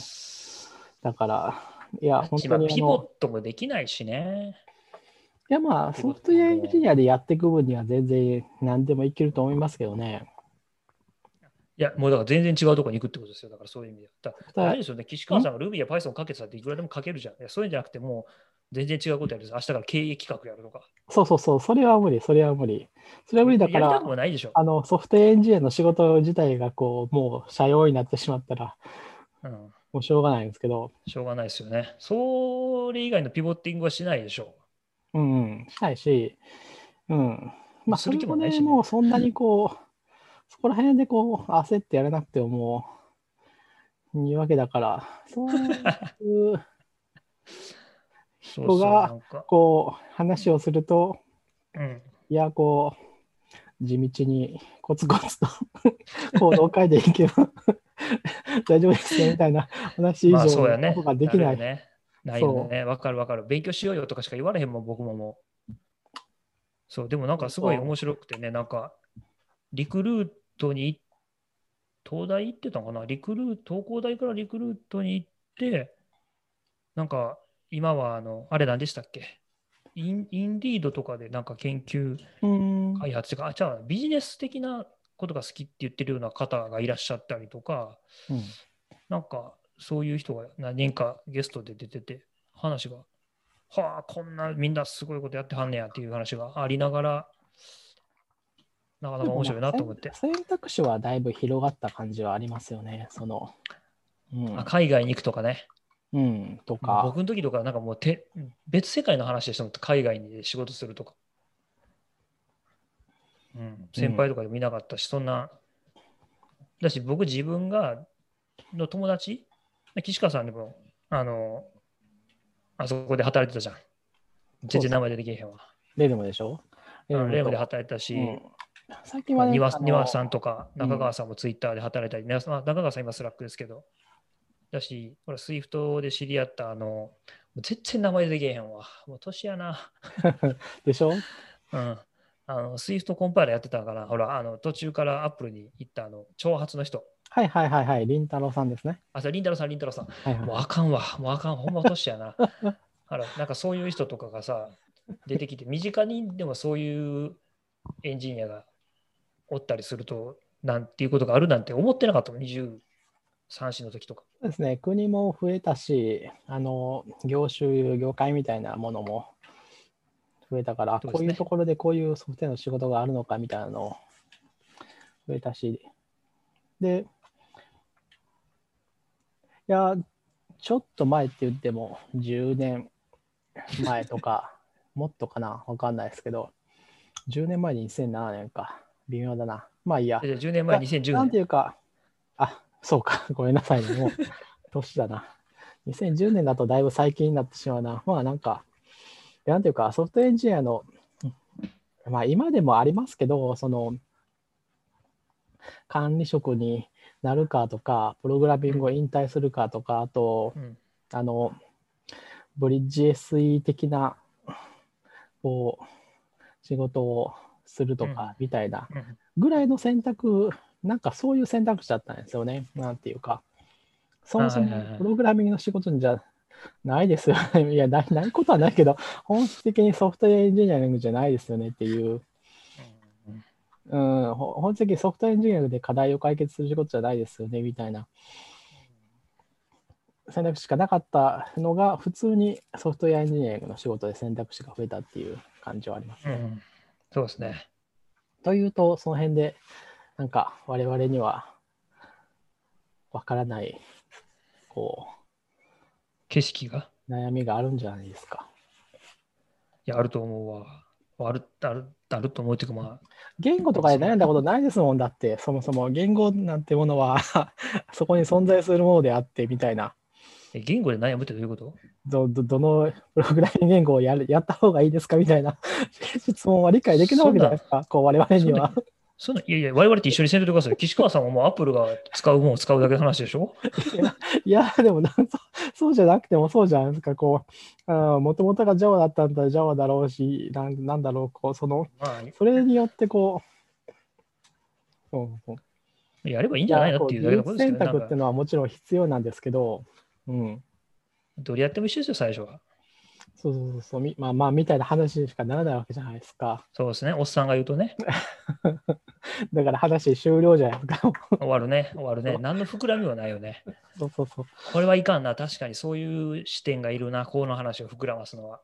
そうそうそう。なんかもうある種、なんか生存者バイアス的なそう、もう何何うん、何言われても、いや、もうそれは、もうそそうそういう話になるとね、私もあれです何を言われても大体、それはこう、何年前に解決している問題でみたいな、そう何年前の数字が変わるだけで、私もう全部終わった話にしか思えないんですよね、私もね。基本的に。なるほど。いやー、わかりました。じゃあまあ、じゃあ次回はなんかまたやややりましょうか。はい。はい。今日は今日はちゃんと録音が落ちずに済みましたね。できましたね。よかったよかった。うん、いやもいや、あれ落ちたら大変ですからね、本当に。う、うん。じゃあ、今日はそんな感じで、はい。おやすみなさい。おやすみなさい。お疲れ様か深夜のラジオみたいな、そうじゃない。さよならか、さよなら。撮ってんのが深夜やから、やっぱ深夜でもないか。じゃあ、深夜でもじゃあないですね。じゃあさよなら。さよなら。